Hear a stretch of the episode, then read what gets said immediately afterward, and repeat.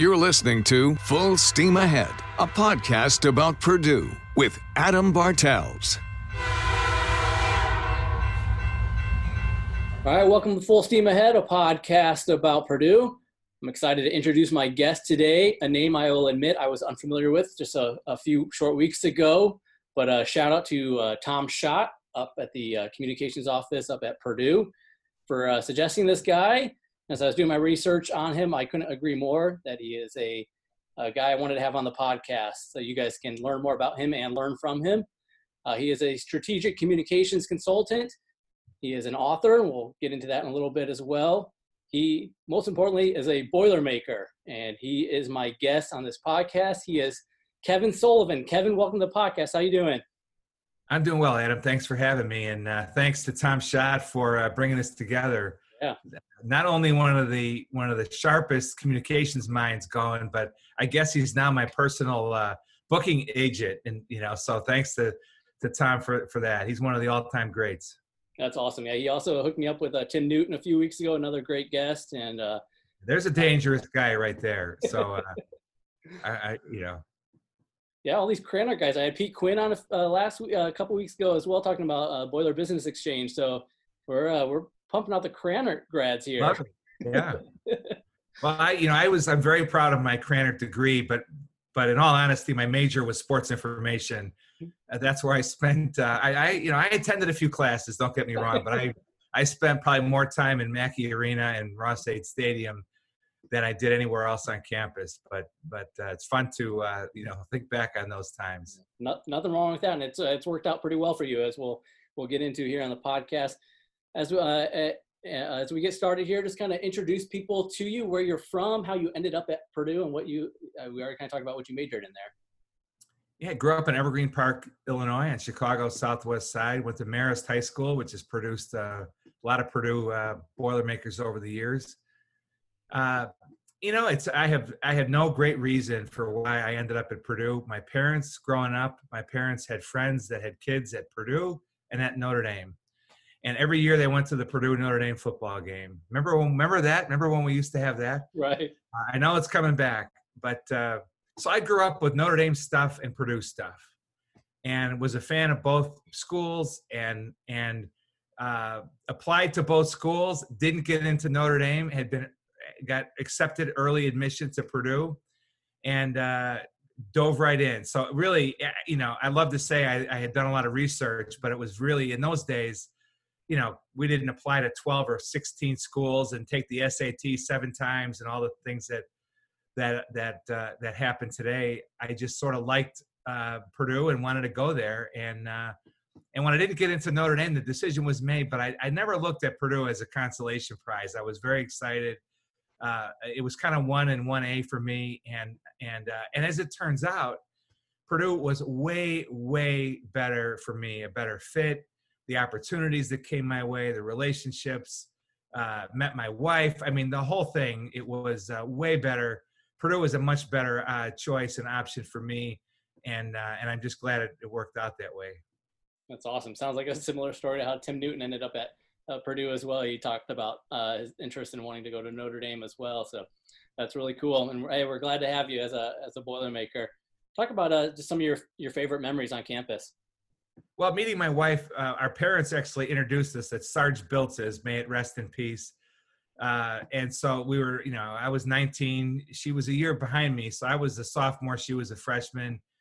And uh, we've been married 37 years. So that's got to be number one. Joanne, her name is uh, that's got to be n- number one. And then the next, you know, memories, you know, two through 10 are all probably things that happened around Purdue athletics, you know, whether it was going to the Bluebonnet Bowl, which was, you know, a dramatic win over Tennessee on New Year's Day, 1980, or New Year's, New Year's Eve, 79 into 80, I guess. Uh, we partied into New Year's Day for sure, but uh, you know, it was a great time. I, I was 19 years old, really didn't know exactly what I wanted to do, knew I wanted to do something in sports, and walked into uh, Mackey Arena to the sports information office, and my world changed that day. And and so just the road trips with Tim Clojo, who was one of my fellow, my buddies and fellow SID volunteer student assistants, uh, just all the you know Final Four trip as a senior in 1980 with that Joe Barry Carroll team. Yeah. You know, just so much fun around. You know, wrestling was my beat. I was the student, you know, kind of lead for publicity and wrestling uh, in uh, my junior and senior years, and so that was kind of my deal. My high school at that time, you know, Marist would become a wrestling power, but when I went there, we didn't have a program. The first wrestling meet I ever attended, I typed the play-by-play. I just sort of faked it. I, I you know, I, I had a lot of support. We had a lot. We had a great student staff which we could talk about, many of whom have gone on to, to great things. It was just an incredible uh, environment to learn how to be a communications person. That's where I learned it, was in the sports information office with Tom Shoop and Paul Jensen, and then all the other students, uh, you know, who were who who we just had a blast and and uh, you know long days at Mackey, long days at Ross-Ade, you know, and then other sports too. So that, that that was my my college experience was really all about that for the most part. That's awesome. Some definitely some lifelong memories to take you with you there. And I would have to agree with you on the uh, the wife situation. I met my wife at Purdue as well, so definitely the, you know the best thing to come out of uh, earning a degree up there. awesome. Right. Let's talk about your your career. You've had an awesome, uh, at least to me, an, an, an very interesting and exciting career that's span over many different roles in different places. So I kind of want to dive into that. I, uh, one of the first one I kind of want to talk about was the your work with the Dallas Mavericks. Was that your first job out of college, or was there anything in between that? No, that was it. Graduation day, I didn't have a job, and and really just sort of hustled my way into an interview there. Paid my own way uh, uh, to an interview, and and um, you know, it's sort of an interesting lesson I learned. Again, I was 21 uh, and I I could tell they were very nervous about the, the person who was interviewing me uh, was more of a broadcast professional. He would go on to win Emmy awards and a longtime director of live sports, most notably the Mavericks and the Texas Rangers. His name is Dave Burchett. Won Emmys, did Olympics, lots of stuff. Uh, but he was sort of he was put into this role as the public relations person, and he was very nervous about the stat crew. And when we had our my interview with him, he said, "Could you do the stat crew?" And I just said, "Absolutely." and all I knew is I was going to ask Tim Clojo, and I had been on the stat crew at Purdue and and and uh, for for for basketball, and I knew that Clojo knew all the forms and he had the whole thing wired, and I just said, "Yeah, I can do that. I, you know, I got it." and it was a great lesson to learn as a young person you know that in a job interview you got to figure out what their pain point is what solution you can offer to a, a problem the person who's going to do the hiring has and uh, so i was very fortunate to, to get that that job it was the summer before the very first season so i was literally on the ground floor with the mavericks wow. stayed 18 seasons uh, saw the team you know kind of build through the draft and have some really good years and some really bad years uh, as well. Uh, you know, Randy Wittman, the great IU player. Uh, we had a lot of IU players. We had Steve Alford, we had Uwe Blab, and Alford was the most fun to spar with. Randy was so nice of a person. He, he wouldn't really give it back that much. But I remember we had Randy uh, with Quinn Buckner years later as an assistant coach. We were 2 and 39 at the halfway point, And Randy looked at the newspaper and said, It looks like a typo and uh, so but in those in those lean years i think that's where you do some of your best work so all of it was great and and uh, uh, you know one of the highlights being the jason kidd rookie of the year campaign that uh, uh, my my colleague tony fay and i ran with with jason kidd's uh, jason came to us and said i'd like to win the rookie of the year grant hill was off to a big lead what do I need to do? we put together a program. He they actually actually ended up tying and sharing the award, which was really fun. Uh, so lot, lots of great experiences and adventures uh, there uh, as as a phenomenal you know first professional experience. That's really cool. Uh, Jason Kidd, one of uh, became one of my favorite players later on. I'm a Phoenix Suns fan, so when he uh, made his way over to Phoenix, loved right. watching him play over there with Kevin Johnson, among others. Um, talk about um, did you have multiple different roles in through your 18 years there? And what were those? Yeah, you know, I started as the PR assistant. I became the media relations or media services director. Did that for a long time, and then in 1996, became the VP of communications. And in that role, I also had broadcasting and the Mavericks Foundation and community relations. So I got to do, a, a, you know, a number of things uh, as well as this kind of the straight day to day PR PR stuff. And you know, and the thing, the other thing too that I've that I've been fortunate in my career, I've always been surrounded by really talented, fun, smart people, and that was certainly the case at the Mavericks. We had a small team. Uh, but but really a a good team and a lot of the in- interns that we had. I always tell people be nice to your interns because as a consultant, many of my former interns have hired me. but we had always had great interns who went on to big big, great things. One of whom, Mike McCarley, I later hired at NBC Sports and is now the president of Golf Channel for the last uh, 11 years. So uh, we, you know, I benefited from a lot of people uh, being being great at their jobs too. Yeah, obviously a lot of success there, and recognized for that multiple awards uh, while your time with uh, the Mavericks. Talk about winning those and what that meant, and how you kind of just you know what you learned from those lessons you learned there. You know, I think the awards. Uh, you know, Norm Sonju was the founding general manager uh, of the. You know, founded the expansion team. Was the general manager the first 16 years, and he taught us about about service. You know, and and you think of you know customer service in a certain way. Well, the media w- was the customers of of the of the media services team. There was a reason we called it media services as opposed to media relations or public relations or, or what have you. And now make no mistake, you know, I worked for the Mavericks, my loyalties were there uh, and, and, and all that, but, but we, we took a very uh, service first approach.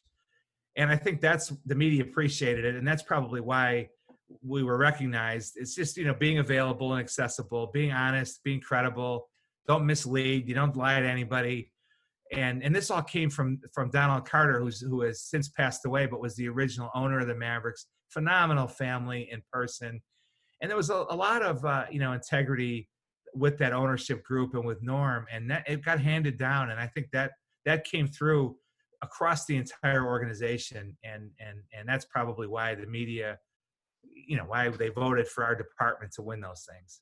That's awesome. Congratulations on all those. Oh, thanks. You you mentioned IU. I, I assume you were out before he took ownership. I do not know if he was involved at all. Mark Cuban, another yeah. IU guy, was he there yeah. at all before you left at all?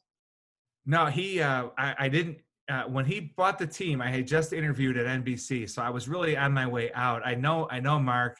Hmm. It's a funny thing when the Mavericks drafted AJ Hammonds a few years ago. He he he commented it to people you know, uh, boy, you know, this is a Purdue guy. You guys better be right or whatever. and of course, AJ didn't turn out so great with the with the Mavericks or Miami or the other places uh, that he that he uh, made his way through in the NBA. Uh, but Brian Cardinal, you know, uh, mm-hmm. not only was a key player on the Mavericks championship team in 2011, but took a charge, if I'm not mistaken, in the fourth quarter of that game, late, certainly in the second half, late in the game, as I recall. Uh, and Brian Cardinal is revered among Mavericks fans. So we've got we kind of you know that doesn't that we have enough goodwill with Brian Cardinal to sort of compensate for the uh, the AJ Hammons' not working out so well. Yeah, I mean, I always thought you know if AJ just worked, I'm not going to you know trash anybody here.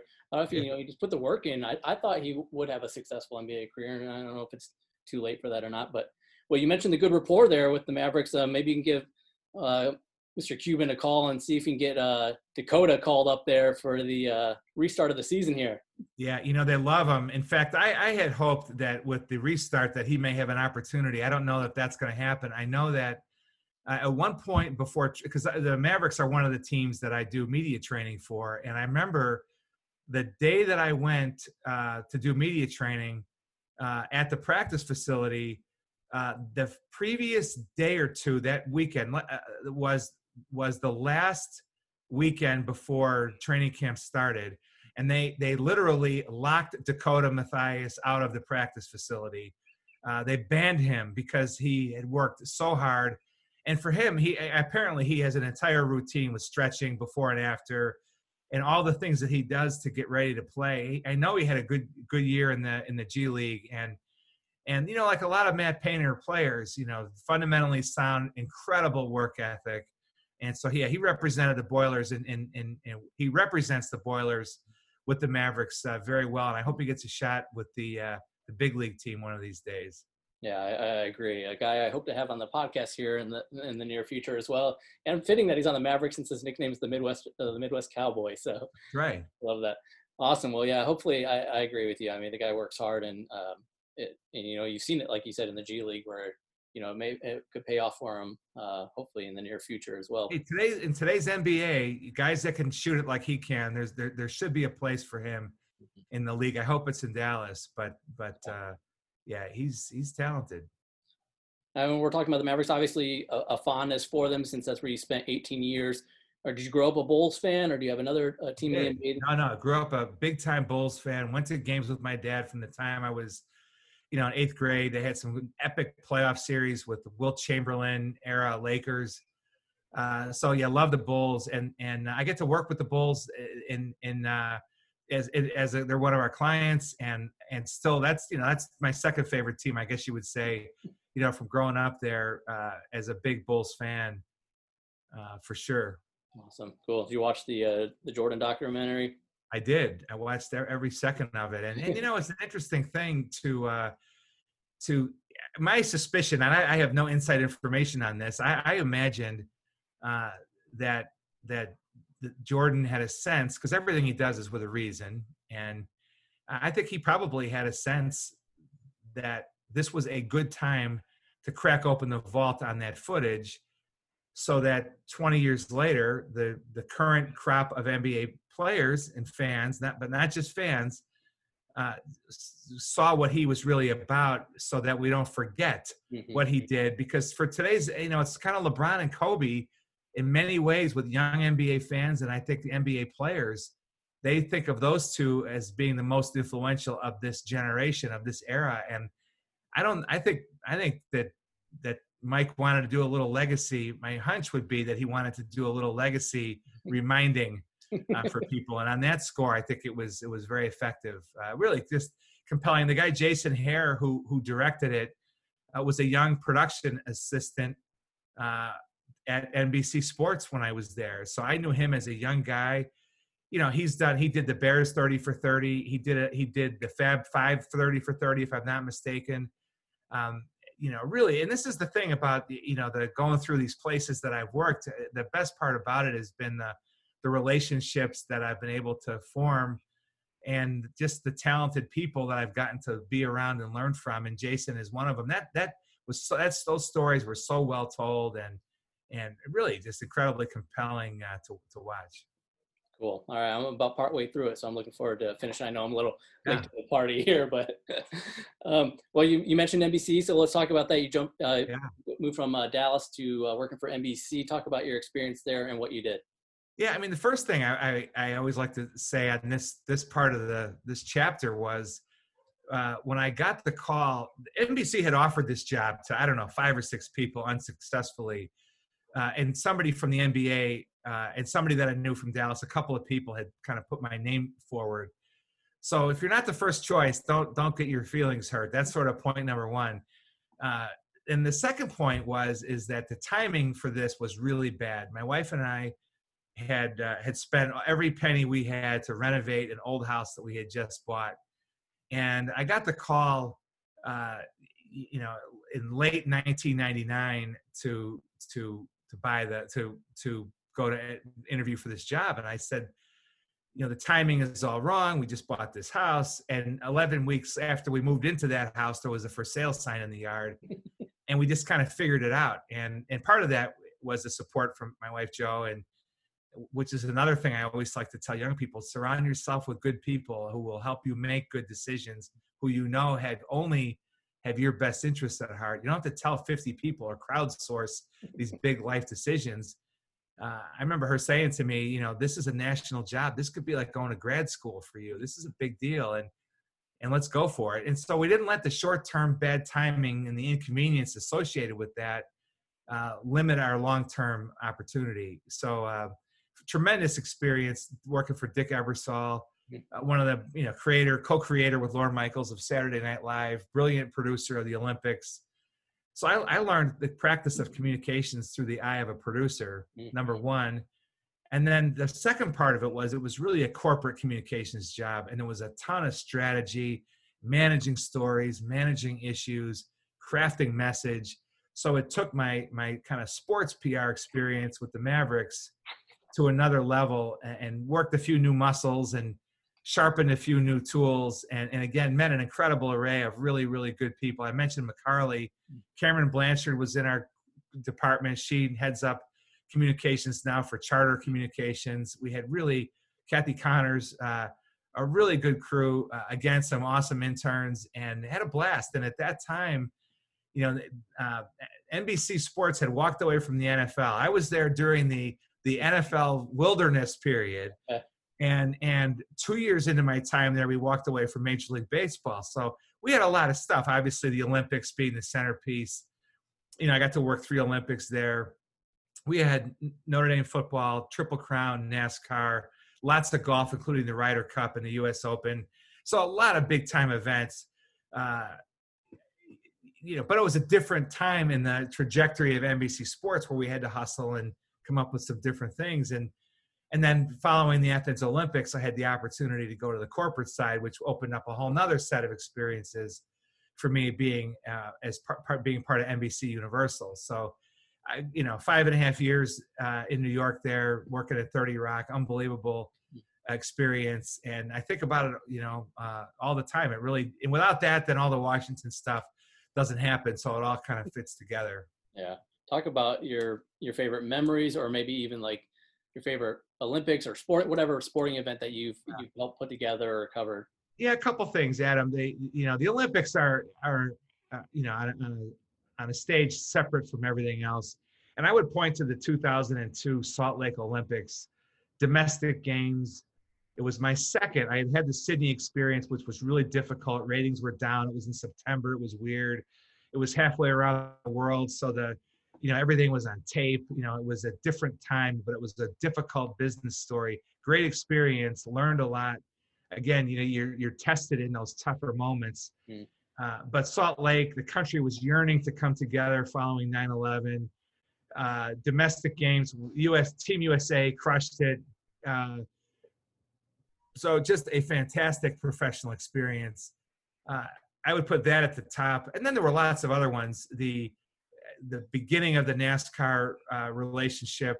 NBC's first go around with NASCAR happened when I was there.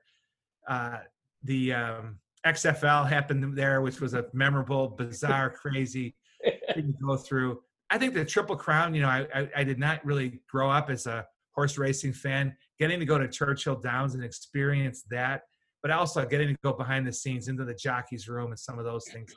Yeah, tremendous experience all the golf, you know, the the um, you know, sitting in a trailer with Johnny Miller watching golf. You talk about getting a uh, you know a master's degree or maybe even a PhD. Just listening to to Gary Koch and Roger Maltbie and and and Johnny Miller and that crew. Dan Hicks, you know, one of the most underrated voices on on television. You know, as the lead guy, uh, you know, in the booth at, for NBC. Uh, you know that Tommy Roy, the producer, still there, awesome. And I just they took me in, and uh, that was the, you know I would say really that the, the golf team at NBC and the Olympics would be you know really the two two big things. All all again kind of practicing communications as through the lens of storytelling. What stories can we tell? Uh, you know, in our way through through the media uh, was really just a great great adventure. That's really cool. Thanks for sharing that. Uh, the XFL, that initial XFL experience, was that your introduction to Jeff Brohm in one of the most memorable sound bites of all time? It was. I remember it from when it happened in, in real time. Uh, and, and, you know, th- that was a cool moment. There was a lot of fun things that happened with the, with the XFL. It was a big swing. Uh, and it didn't work out, but they kind of had the right idea. You know, they amassed a big audience. They didn't get the football right. Uh, I thought uh, I thought interestingly, you know, 20 years later, I thought Charlie Ebersol, you know, who you know who who did the Alliance of American Football, got the football right with Bill Polian and Troy Polamalu and and and several other NFL, you know, Justin Tuck and Jared Allen. He had a great team put together to get the football right, and and uh, and the, but the, the money ended up not being there. So uh, but the deal with the XFL was the, the football was they were in between two worlds. It wasn't crazy enough for those people, and it wasn't the football wasn't good enough for the real football fans. So it kind of fell in between. uh, being around Vince McMahon uh, was a blast, uh, and and you know WWE is an incredible company, uh, incredible brand that they've built, and and I, that was the first exposure I had to Vince, so that was really interesting, and he was great to to, to work with, and really incredibly uh, smart and talented storyteller and you know and business executive. So again, I looked at all these experiences, even the tough ones, as you you learn something from them and you, you file it away as what what an experience this was. Now let's move on to the next the next thing. Learning, having learned something from that one.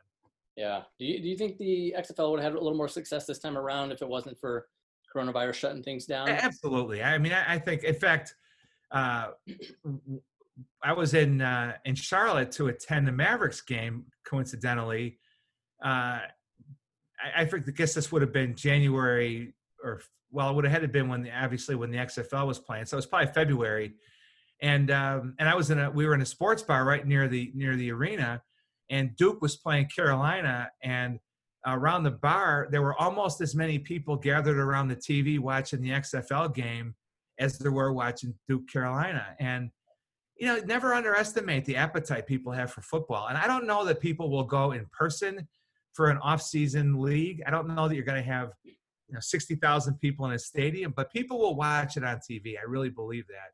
And I fully expect somebody will try this again. I think the XFL got coronavirus and uh, and it sounds like that entity is not going to come back with that same group uh, because it would have been unsustainable, I think, to to maintain it with the with all the uncertainty. That's been the the challenge with the coronavirus. It's not you know if you knew this was a 90 day thing, and the vaccine is going to be at our doorstep, you could manage it. We don't know when this is going to wrap up. So, so, uh, but I, I do think there's a there there will be a market for a TV product for sure at some point.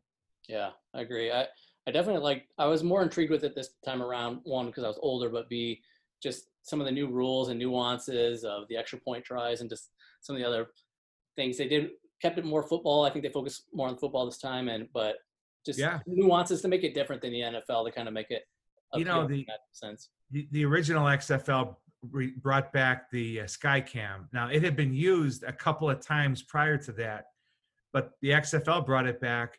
And I remember Larry Stewart, who was the media writer at the LA Times, called me on opening night. We were at Sam Boyd Stadium in in Las Vegas, and and uh, the director John Gonzalez was opening you're watching play by play from the sky cam but from the back of the quarterback almost like you're playing you know madden. And larry called the trailer and said is it going to look like this the whole night? This is how strange sky cam looked to people especially from that vantage point. Now we didn't use that vantage point the whole night. Now you wouldn't have ever you would you can't imagine a game without sky cam all sorts of audio innovation came from the first xfl and and i think the, the rules innovations from both the alliance of American football and the XFL, including the kickoff and some other things. Uh, you're going to see in the NFL one day. They make sense. They put player safety 1st mm-hmm. Nobody wants to be against player safety. You want to be for player safety. So all these things are good. They're developmental. I mean, at some point, the NFL will will lend its name to one of these uh, because the NFL needs that developmental pipeline for officials, for technology, for rules, you know, for the the, the whole thing. So I, I hold out hope that there'll be a successful uh, entry in one of these times. Yeah, and it's interesting you mentioned that. Then that brings up a question: Could it become a a minor league, G League type system for the NFL? You think? I think it will. I really do. From a, you know, it may be eight weeks instead of 14 weeks or whatever, but but I think there's enough of a need for. Uh, I remember Bill Polian in one of our because I was involved in the alliance as a consultant, and Bill Polian said at the announcement that uh, there's enough, except for quarterbacks, which is a big caveat, there are enough players who get released on cutdown day in the NFL to stock a second league, mm-hmm. you know, and then filling in with some other undrafted guys and stuff. But he, there's enough talent to support it. It's just we got to figure out the somebody's got to figure out the right the right formula. Awesome. Well, moving on from NBC, you moved over to the U.S. Department of Education. Talk about your jump over there and your time there. Well, that was uh, you know, I was I was like an alien from outer space, and and what what happened in that one? I, I was, um, you know, I was working on the. I alluded to my time on the corporate side at NBC Universal, also a, a, a great experience, and uh, in in January of 2005, I had not been in that role very long, and uh, I was riding the train one morning from our home in in uh, Westchester, New York, into into New York City, and I, I had an email on my my BlackBerry in those days from a guy named Tom Luce who who I had known through the Mavericks. He he he Ross Perot Jr. owned the Mavericks in between Donald Carter and and Mark Cuban, and Tom was an attorney for the Perot family. Was involved when in the purchase of the team and in in Ross's operation of, of the team, Ross Juniors. And uh, so so anyway, so so Tom sends me. This is January of 05. President Bush has just been sworn in for a second term. I get an email one morning from from Tom Luce saying, "Would you be interested in a senior communications position with the administration in Washington?" And I typed back to him, "You mean the Wizards?" and uh, and and Tom was an advocate, still is an advocate for public education reform in Texas. And so I figured this had something to do with education policy. I also knew there were not adjectives in the English language to describe how little interest I had in whatever this was. But of course, out of respect for Tom, I was going to listen. He proceeded to tell me I was going to hear from a woman named Margaret Spellings, who I had never heard of. She had been a domestic policy advisor at the White House in President Bush's first term. I figured that was something like the Josh Lyman character on on The West Wing, which was you know my favorite show uh, in that era. And he just said she's going to call you. You should listen to her. Sure enough, she calls, and I my opening salvo to her. She had just been sworn in. I said, "Congratulations, Madam Secretary, but I got to tell you, you got the wrong guy." so this portion of our conversation, for any young people listening, is the what not to do portion of the conversation. So I told her, I don't know anything. Uh, this was a temporary job as a political appointee heading up communications at the U.S. Department of Education. That means that when President Bush is done, this person's done. I'm going to be 50 years old looking for a job just like the one I have now at NBC. These guys at NBC, these executives, took a chance on me, the sports guy, put me in this big communications role. I'm having a blast. I'm learning a lot no thanks. She says, will you at least meet me for lunch? So I'm, I'm flattered and I'm, on, you know, and I'm honored that she wants to talk to me. So I say, of course. Uh, and then I think, well, 50 50 shot this lunch ever, you know, never happens because she's busy and, you know, you, you kind of hear these things. Yeah. So 20 minutes later, I get a phone call setting up a lunch for the following Saturday. So I, I go to Washington and I, I'm telling myself that morning, what a waste of time this is going to be and I have to go through an interview with the Office of Presidential Personnel, and I kind of slept my slept walk my way through that, and which which was embarrassing, and I didn't feel good about taking it as seriously as I as I should have. So I kind of rallied for my my meeting with the secretary, and and and I had some things. You know, she had gotten into a there were a couple issues that she was looking for some help managing, and so I had some ideas for her. And my plan was to tell her I'll, I'll help you any way I can from the outside. Um, I had never been involved in politics, but I had voted for President Bush. I believed in his leadership, and I want to help you. And I'm so honored that you would ask, but I'm going to help you from the outside. And and uh, uh, she looks at me. We sit down at this restaurant in Alexandria, Virginia, and she looks at me kind of over her menu before we've even ordered, and and she says, "I don't know what you'll do after NBC, but this will be the most important thing you've done so far. I'm putting a team together. It's going to be great. the work is really important. We don't have a lot of time. You're going to love the president. It's going to be great for your family. And I promise when it comes to message and communication strategy, I won't make a move without you. You will always be in the room. And I just looked at her and I was just, I, I love the gleam in her eye and the sense of mission and purpose. When she said the work is important, I felt this little, you know, tug on my heartstrings that what I was doing at NBC on some level wasn't really that important. I mean, entertaining people is important, wasn't that important. And uh, so I walked out of there and I called my wife and I and I said, you know, we got a little bit of a situation here, and uh, this is kind of interesting. And you know, Joe was all for it, and uh, I slow played it. I agonized. Uh, you know, hand wringing time. How am I going to tell these people at NBC who took a chance on me? And uh, ultimately, uh, I, I, did. Uh, I think I was secretly hoping I would fail the background check uh, but somehow I got through. And uh, and so in May of 2005, uh, you know, early in the second term for President Bush, I went to the U.S. Department of Education. I was there 13 months, and it was a great experience. Uh, and my job really there was to was to was to turn the the No Child Left Behind policy into plain language and help people understand why it was a good thing for for our country. And that was a tough tough. Yeah. You know, the teachers unions were vociferously opposed. It was a political uh, issue, the likes of which I had never been faced with before. Again, learned a lot. Uh, great people there, and, and, many of whom I'm still in touch with. Uh, never in a million years imagining that I would get called up to the big league, so to speak, with an opportunity to be White House Communications Director, which happened in July of, of 06. I was gonna say you didn't spend too much long there because I actually have the press release here from July of 2006 when you were when you were wow. called up. So so you say, uh, talk about that, getting that call. I don't know if it's you know if President Bush comes in and asks you or how that how did that all play out? Yeah, you know Dan Bartlett, who uh, at that time was a counselor to the president, now he's a, a big dog with uh, Walmart he uh, and I had met Dan. Uh, he he uh, big sports fan, UT guy, and and um, Dallas. Knew grew up in the Dallas area. Big Mavericks fan, and I thought you know. I, so I got a message from his assistant one day saying, "Can you be at the White House at three o'clock to meet with Dan?"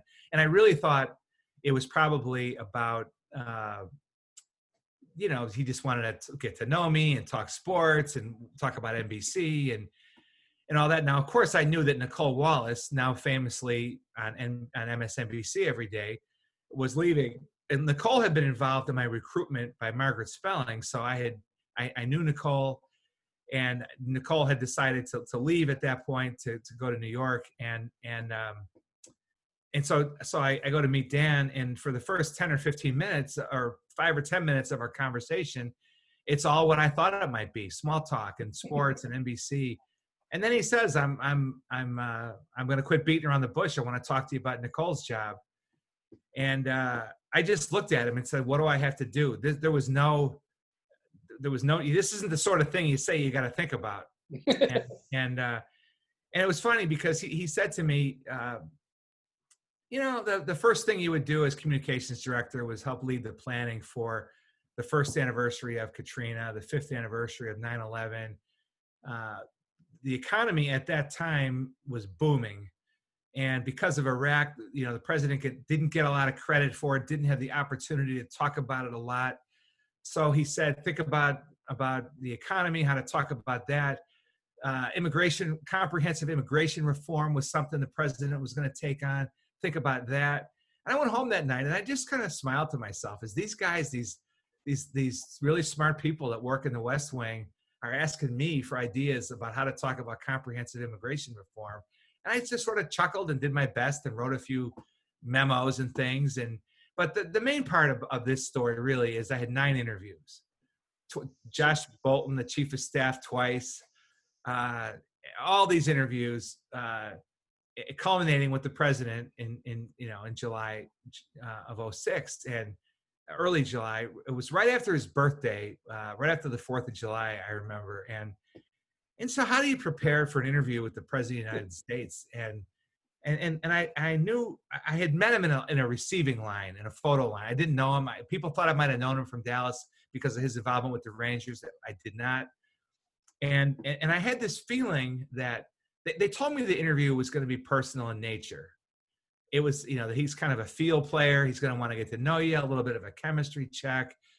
Uh, so don't worry about you know your communications ideas about a comprehensive immigration reform or the economy or whatever. So I, I knew that my sports background would be a good connector but i also did not want to come across as some guy who's in you know five fantasy leagues and has nothing else to offer. So i really sort of i gave this a lot of thought like how can i get to this this point? Well so sure enough, you know, I go and I I got really early. He's early. He's he's famously early for everything. So I arrived like an hour early, and and so I'm waiting, and you know, you get all hyped up and calm down, and I'm nervous, and and and and when the time came, they they led me into the Oval Office. I felt like I was walking onto a movie set. The lights were bright. He and I said, "Sir, it's an honor to be here." And he said, "Yeah, it is. It's the Oval Office. Take a look around. Isn't this great? How cool is this?" He immediately put me at ease, which is what he does with people when he senses they're they are likely to be nervous meeting the president of the United States.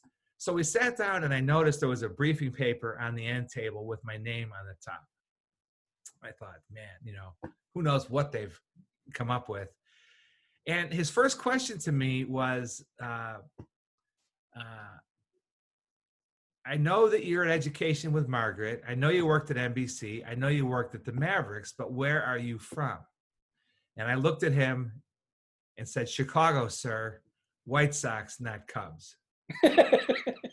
and he laughed and he said, Oh, we got he looked at Dan Bartlett and said, We got a baseball fan. And I said, Sir, until until this moment, the highlight of my life, except for the birth of my kids and all that stuff, was being at game two of the 05 World Series when Scott Podsednik hit the walk-off homer. And I knew that he was an American League guy. I knew Jerry Reinsdorf, the White Sox owner, was instrumental in bringing him into baseball as the Rangers managing general partner years before. And and and I just decided that this would be a good icebreaker. And, and this is where, you know, sports is such a great connector in so many ways. We could spend the entire podcast talking about that. But but that's what happened and it was our our original launch launching pad for a our relationship and we talked sports a lot including during some tough times uh, you know over the two and a half years that i had the privilege of being his white house communications director. That's so cool. I love this kevin. This is some awesome stuff and like yeah i agree with you. We, we should probably uh, reconnect for a part two at some point and we could just uh, talked for a long time. That's awesome. Sure. I love that, and he sounds so you know down to earth and uh, like you said, put you at ease. It's kind of.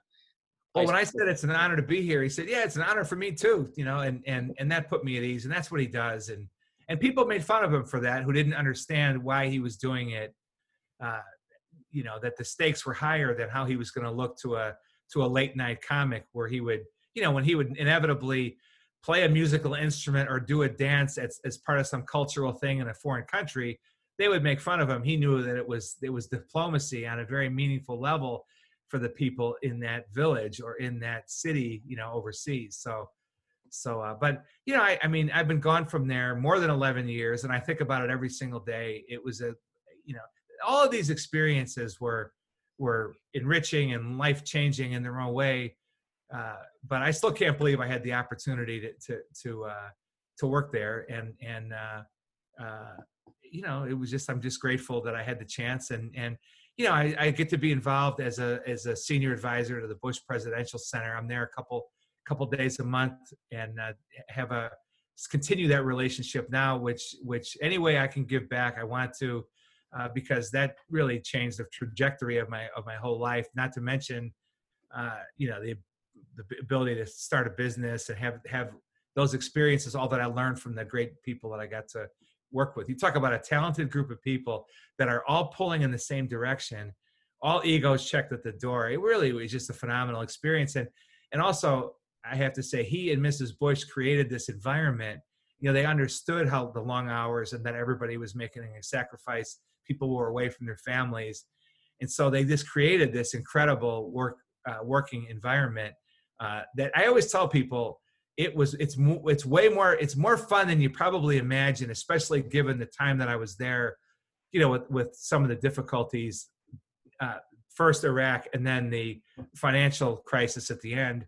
Mm-hmm. uh, but you pull together and you do the best you can based on some principles and and you'll be okay. And that that was the that was the, the the overarching thing i took away from that time there was you make decisions based on on principles. They don't all work out but you you do the best you can by by by attaching your decision making to something that has a foundation to it.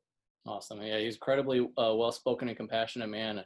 You know, handling some very challenging times in America following 9/11, and obviously having to make those tough decisions as far as war goes and everything like that. And I even saw I, I meant to print it off before we started recording, Kevin, but just a really well um, written tweet or statement, if you will, you know, a few weeks ago when a lot of this uh, uh, racial tension was going on. Just a yeah, I just incredibly well said. And I wish I had it with me here to read about. Yeah, no, it was incredible, and and uh, I wish I could say I had something to do with that because it was br- beautiful and moving and brilliant and powerful, and it's you know, he he he he he had a sense for what the country, you know, we need to come together as a country, uh, especially in trying times. And so, yeah, that was that was uh, that was very well done. So curious, you know, when you see uh, President Bush speaking at events or on national television, are you behind a lot of that, all of it, behind part of it, and, and writing his speeches, or does he write them, or how does it kind of, if you're allowed to pull yeah. back the curtain and kind of tell us how that kind of works during his time in office? Yes. Yeah, you know, my role uh, as communications director, you know, the way we had it set up is it was a counselor to the president, first Dan Bartlett and then Ed Gillespie. And beneath that, you had the communications office, which I led, the press office, which was Tony Snow was the press secretary, and then Dana Perino, and then the speech writing office. My, my job was really the message, but more long term than today. So the press office was what's happening today. Communications office is more the strategy and the longer term uh, message. So when it came to speeches, uh, my role would be more of a of an editor and a contributor, and at the front end, helping helping develop what the message was was going to be uh, you know, Bill McGurn, who was the chief uh, speechwriter for a lot of the time I was there and is now on the Wall Street Journal editorial page. He writes the Main Street column, which is awesome.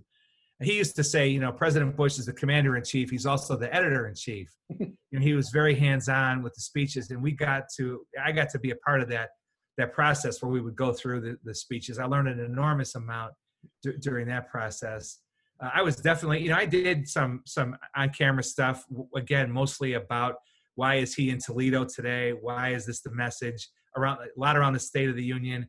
Or when there was a policy effort like immigration, I would do interviews laying out the policy and how the president was rolling it out. Again, more focused on the long term than what the press secretary would do from the briefing room uh, on a daily basis. And in our time, it was a daily basis. Uh, so that was that's and, and also the production of presidential events uh, was fell under communications. The website, non-White House media, fell under the the jurisdiction of the of the communications office. So uh, again, phenomenal team, and it was it was uh, just an incredible uh, experience. Awesome. Did you uh, ever want to be in that daily press room doing those briefings? You know, it's funny. I people used to say to me, "You have the right temperament for it." I never felt like I never, I don't think I would not have been prepared to do that at the time that I came there. You, you really have to have a sense of the, the trajectory of the administration, of the policy, how things were formulated. Uh, it's a really, really difficult job. Uh, you know, I, I, I'm not saying that I would never have wanted to do it. Uh, I never really thought about it a whole lot because it was in good hands with Tony and Dana, and I don't think I was prepared then uh, to do it. Uh, you know, it's funny. Tony and Dana had completely different different approaches. You know, and Tony, may he rest in peace, brilliant guy. He had been a talk show radio host. He had been a column writer, an opinion column writer, I should say. And he loved, he knew how to express a point of view and an opinion. And he loved the swashbuckling with the reporters and was very skilled on his feet. And Dana is a incredible preparer and never went to the briefing room without knowing exactly how she was going to handle the five toughest questions that she knew were coming. She got the information she needed. She knew from the chief of staff and the president how far she should go. And so, and I would have done it kind of like Dana, where I would have been, I would have really, I would not have gone in there freelancing. Tony could get away with it a little bit more uh, really, really tough job. Dana did it incredibly well, uh, and and so did Tony. Just different approaches, both very effective. Uh, and and uh, Dana's book is fantastic. It's called The Good News Is. Uh, for people who are interested in that, Marlin Fitzwater wrote a great book about being press secretary. He overlapped both President Reagan and and President Bush 41. So if people are interested in that job, there's some good stuff out there to, to read about. Ari Fleischer wrote one called taking heat, I believe, also excellent. He was President Bush's first uh, press secretary. Gotcha. And I'm, you know, I have to get we don't have to get political here, but you, you watch today's uh, with uh, Kayleigh, who has to take right. all those questions. Is it is the media tougher today than it was then, or is it just the the the climate we're in right now with a lot of hostility and tension? You know, the media. I don't. Of course, the, what's changed with the media is the speed uh, and and there is no news cycle anymore. It's ongoing. It never stops. The media was was the media's job is to challenge the president. We need a strong media, uh, and, and it's in our constitution. You know, so so we obviously took a lot of tough questions. Uh, I'm sure you know you can go back and see uh, from the from the earliest presidents in the, in the history of our nation that they took some tough questions. So I don't think that I think the part that has really changed the most is the is the speed of just the way it all moves with social media and digital media, uh, and that requires a different, a little bit of a different approach. You know, the in the you know kind of the really through President Clinton, all and into the first term of President Bush a little bit. You really had to worry about that. the newspaper headlines in the morning and the evening news were kind of the two drivers of of, of how things went. Uh, and and those days, of course, are, are long gone. And I think I think that's the the primary primary difference. Obviously, the political tenor of Washington is really bad, but it was bad when, when President Bush was in office. It was bad when President Clinton was in office. So I don't I don't think that that's the difference. I think the difference is the speed. Gotcha. And talk about you know the importance of the relationships. You you know we talked about earlier. You won um, some awards well with the Mavericks because of your good rapport. You were well respected by the media and um, won, like I said, awards for that. Talk about the importance of that in in today's climate and the importance of relationships and, like you said, uh, being honest and not lying to the to the media. You know, the, the as a communications person, what you have to offer is information and access. And again, your loyalties are to you to your employer. But I, you know, I um, I, I, I taught a class uh, with John Cirillo, uh, the longtime Madison Square Garden communications VP, and Knicks PR person at NYU one one semester. And the first night, a woman asked me, "Have you ever been asked to lie to a reporter?" Uh, and and I, and I haven't, but there were times when I've had a boss, not President Bush, uh, but I've had bosses who would say, "Well, why can't you just tell him this?" Mm. And I would say, well, that happens to not not be true. Now, what we can tell him is, I can't tell you. I, I we're not going to get into that for these reasons. I always try to, you know, give a reason why you can't comment. Either it's premature, or there's an investigation, or there's potential litigation, or we're just not ready to talk about it. Uh, and and so you you cannot mislead the media. You've got to shoot with them, shoot straight with them. But that doesn't mean you have to tell them everything. In media training, I always tell our clients, you've got to be 100% honest, but you do not have to be 100% open. Sometimes there are just things you you can't say publicly, usually with for very legitimate reasons. Uh, so that, that's how I would would would you know would, would would approach that. I like that slogan. We have a reporter here who always says, you know, the cover ups always turns out to be worse than the ah. crime. you know, the, the cover up is always worse than the crime, and, and people should learn from that. Uh, and and and but sometimes they don't. You know, Volkswagen got caught in a big cover up uh, not that many years ago. It still happens. Uh, you were with uh, uh, President Bush through the end of his term, I assume. Yes. Oh yeah. Okay, and then since since then, or shortly after, you started your own company, uh, Kevin Sullivan Communications. Talk about jumping into that arena you know, I never really aspired to to work for myself, but I, I thought I had an opportunity here with this unusual background of sports, the corporate world at NBC, and this political experience to to do something that would be of value to people and that could help people. And and uh, so we started, you know, 11 years ago, uh, and and built it steadily through the years, and and it's been a blast. You know, it's really been. Uh, I remember uh, you know, in a given day, I remember one time going from Monster Jam to Condoleezza, an event with Condoleezza Rice at the Bush Center, which I don't know if anybody's ever been able to say that statement before. You know that. So I do a lot of work in sports and entertainment, mostly around message and strategy, presentation skills, coaching, media training, crisis and issues management. A lot sports and entertainment, quite a bit of corporate and and nonprofit uh, work as well. And you know it's been very rewarding and i get to you know when you work for yourself you have more bosses than you ever had but i do get to sort of decide at least where i work from and you have a little bit of scheduling flexibility or a little bit of control at times over the schedule uh, but i've learned a lot you know and I, and I could i'm big on i like I, I'm, I'm a curious person and i and enjoy uh, learning new things and and and uh, and that I get to do working on different issues all the time. Awesome, and quite the uh, impressive list of clients as well.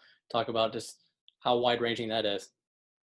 Yeah, you know the NHL has been a client for a long time, and and uh, the PGA of America is a good client for a long time, and uh, and and a lot of teams. I've had the privilege of working with uh, seventy, uh, around seventy pro teams in major college programs, including the Boilers.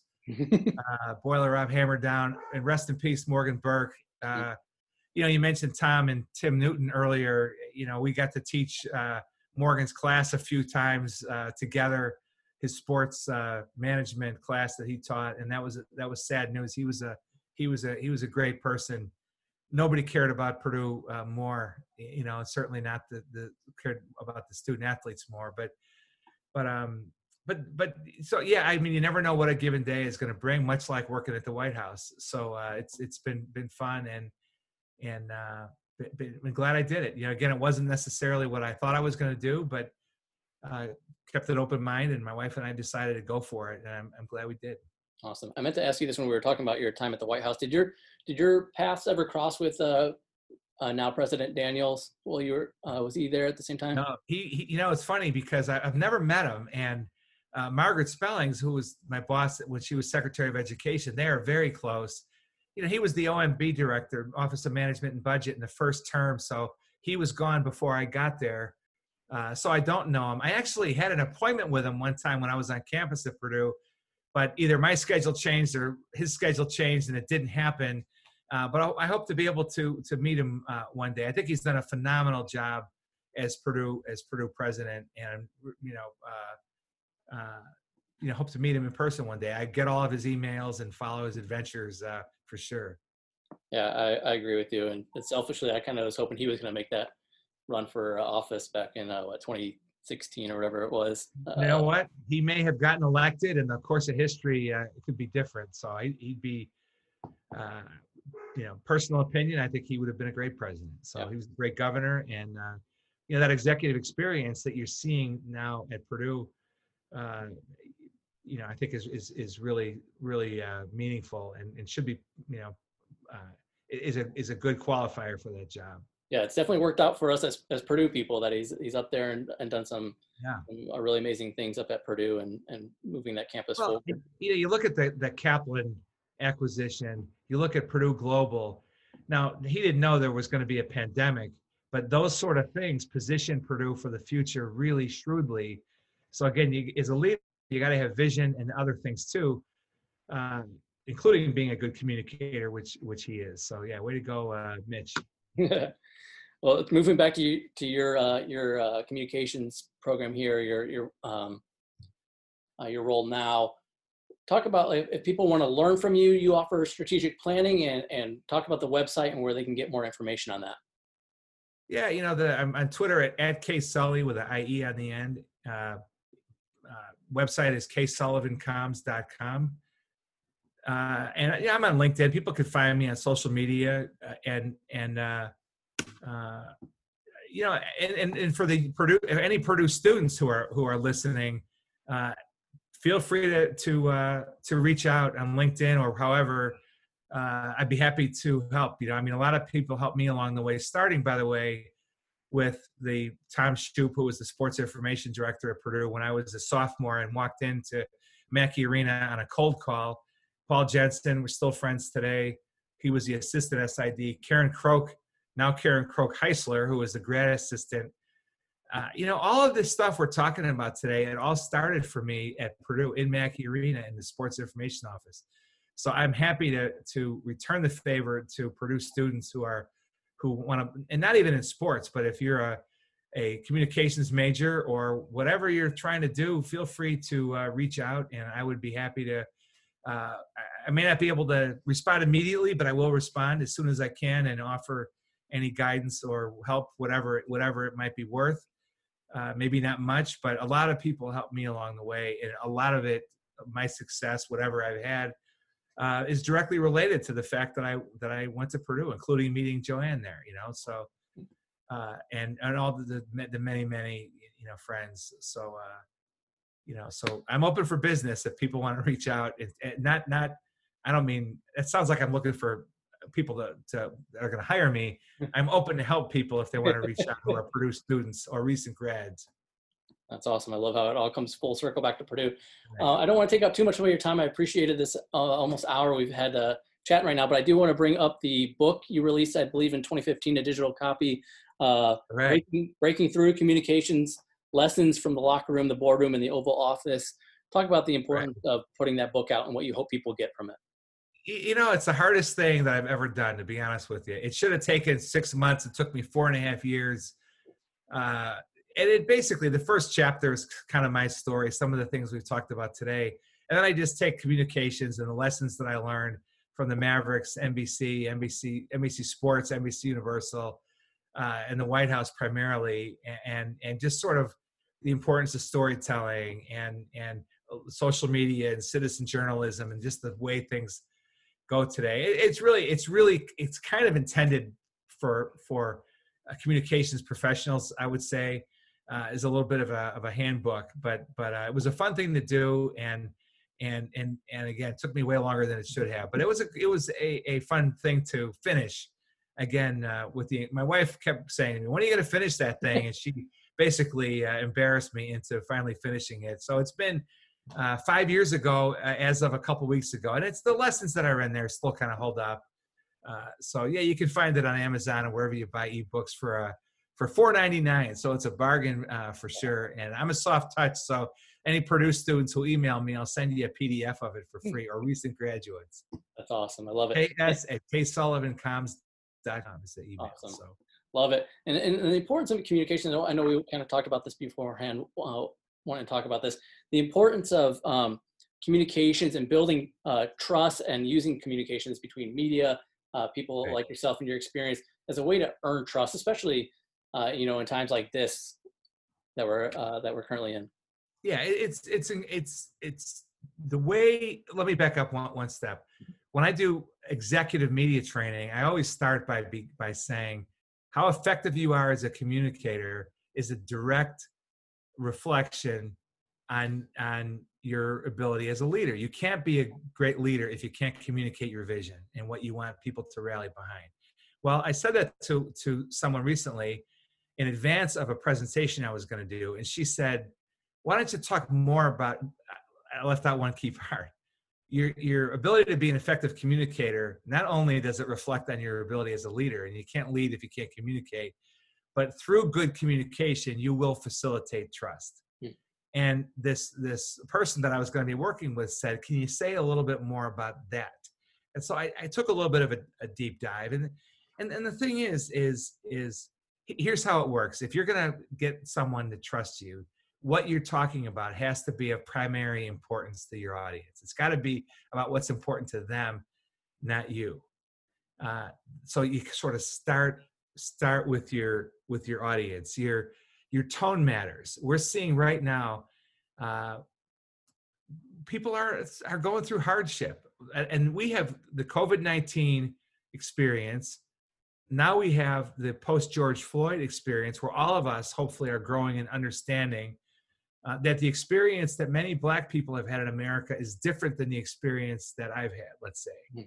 so we've got to be listeners which is a big part of earning trust uh, you've got to be consistent. You can't be a hashtag a hit and run.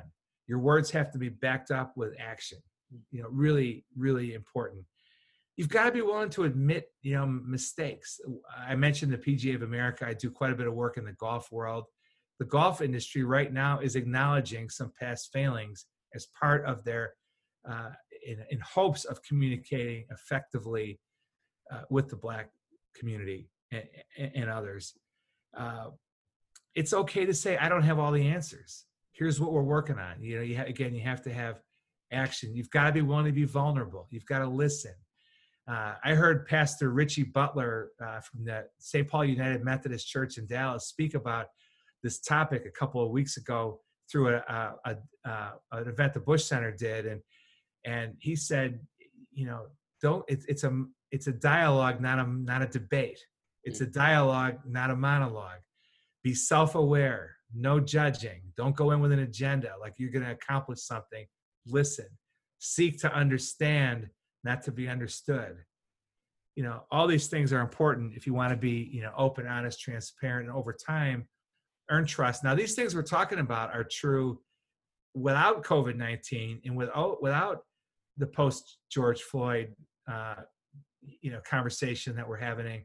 Having, but they're extra important when you're in a national emergency. So, just things to consider for everybody. Uh, and and then one other thing, Adam, I want to tack on uh, before we wrap up is you know I've mentioned relationships a few times, and again, for any, especially for the young people who are so uh, so uh, skilled at digital communication.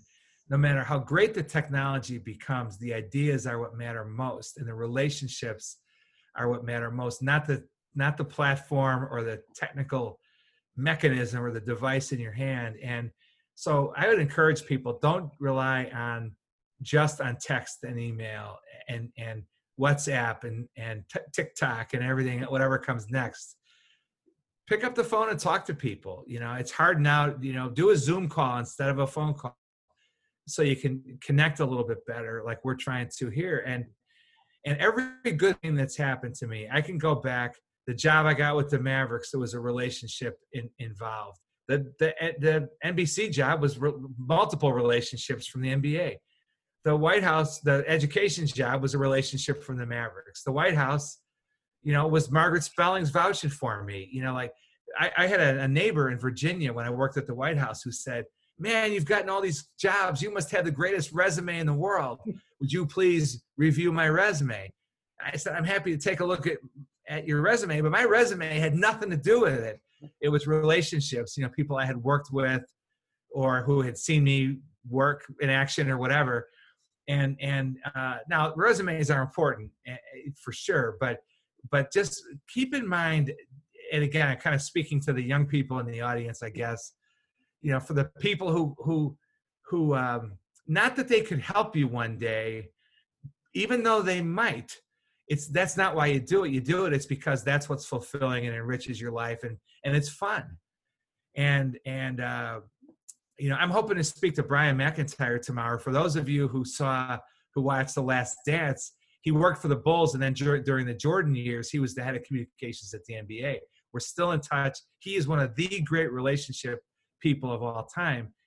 And he also had one of the greatest pr person quotes of all time in the last dance. And those those of you, you who have seen it know what i'm talking about uh, where he refuted the allegation that michael jordan's two years or so and a year and a half or so in baseball was because it was actually a gambling suspension. Uh, but i love the fact that i you know that i've stayed in touch with many of the people that that i worked with as a 19 year old uh, in the purdue sid office with you know th- that's what makes the world go round.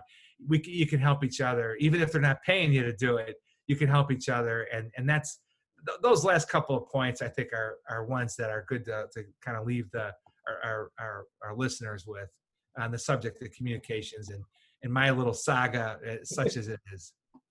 I love it kevin. This is awesome stuff and, and like i said we could talk longer. I have a lot other stuff on my list here but let's uh, wrap it up that was great stuff to to end this conversation on i i really appreciate your time yeah, thanks for having me. Boiler up, hammer down, and and uh, let's hope we're back on the field. Uh, you know, soon, sooner than later. And and uh, just just great to be with you today. And thanks again for having me. You too, Kevin. Take care, man. Boiler up. Boiler up. A reminder: you can follow the Full Steam Ahead podcast on Twitter at Full Steam Pod, and you can always listen to, like, comment, subscribe to the podcast on Apple. Google Play, Spotify, Stitcher, iHeartRadio, and TuneIn. Thanks again for listening to the Full Steam Ahead podcast. Until next time, I'm Adam Bartels.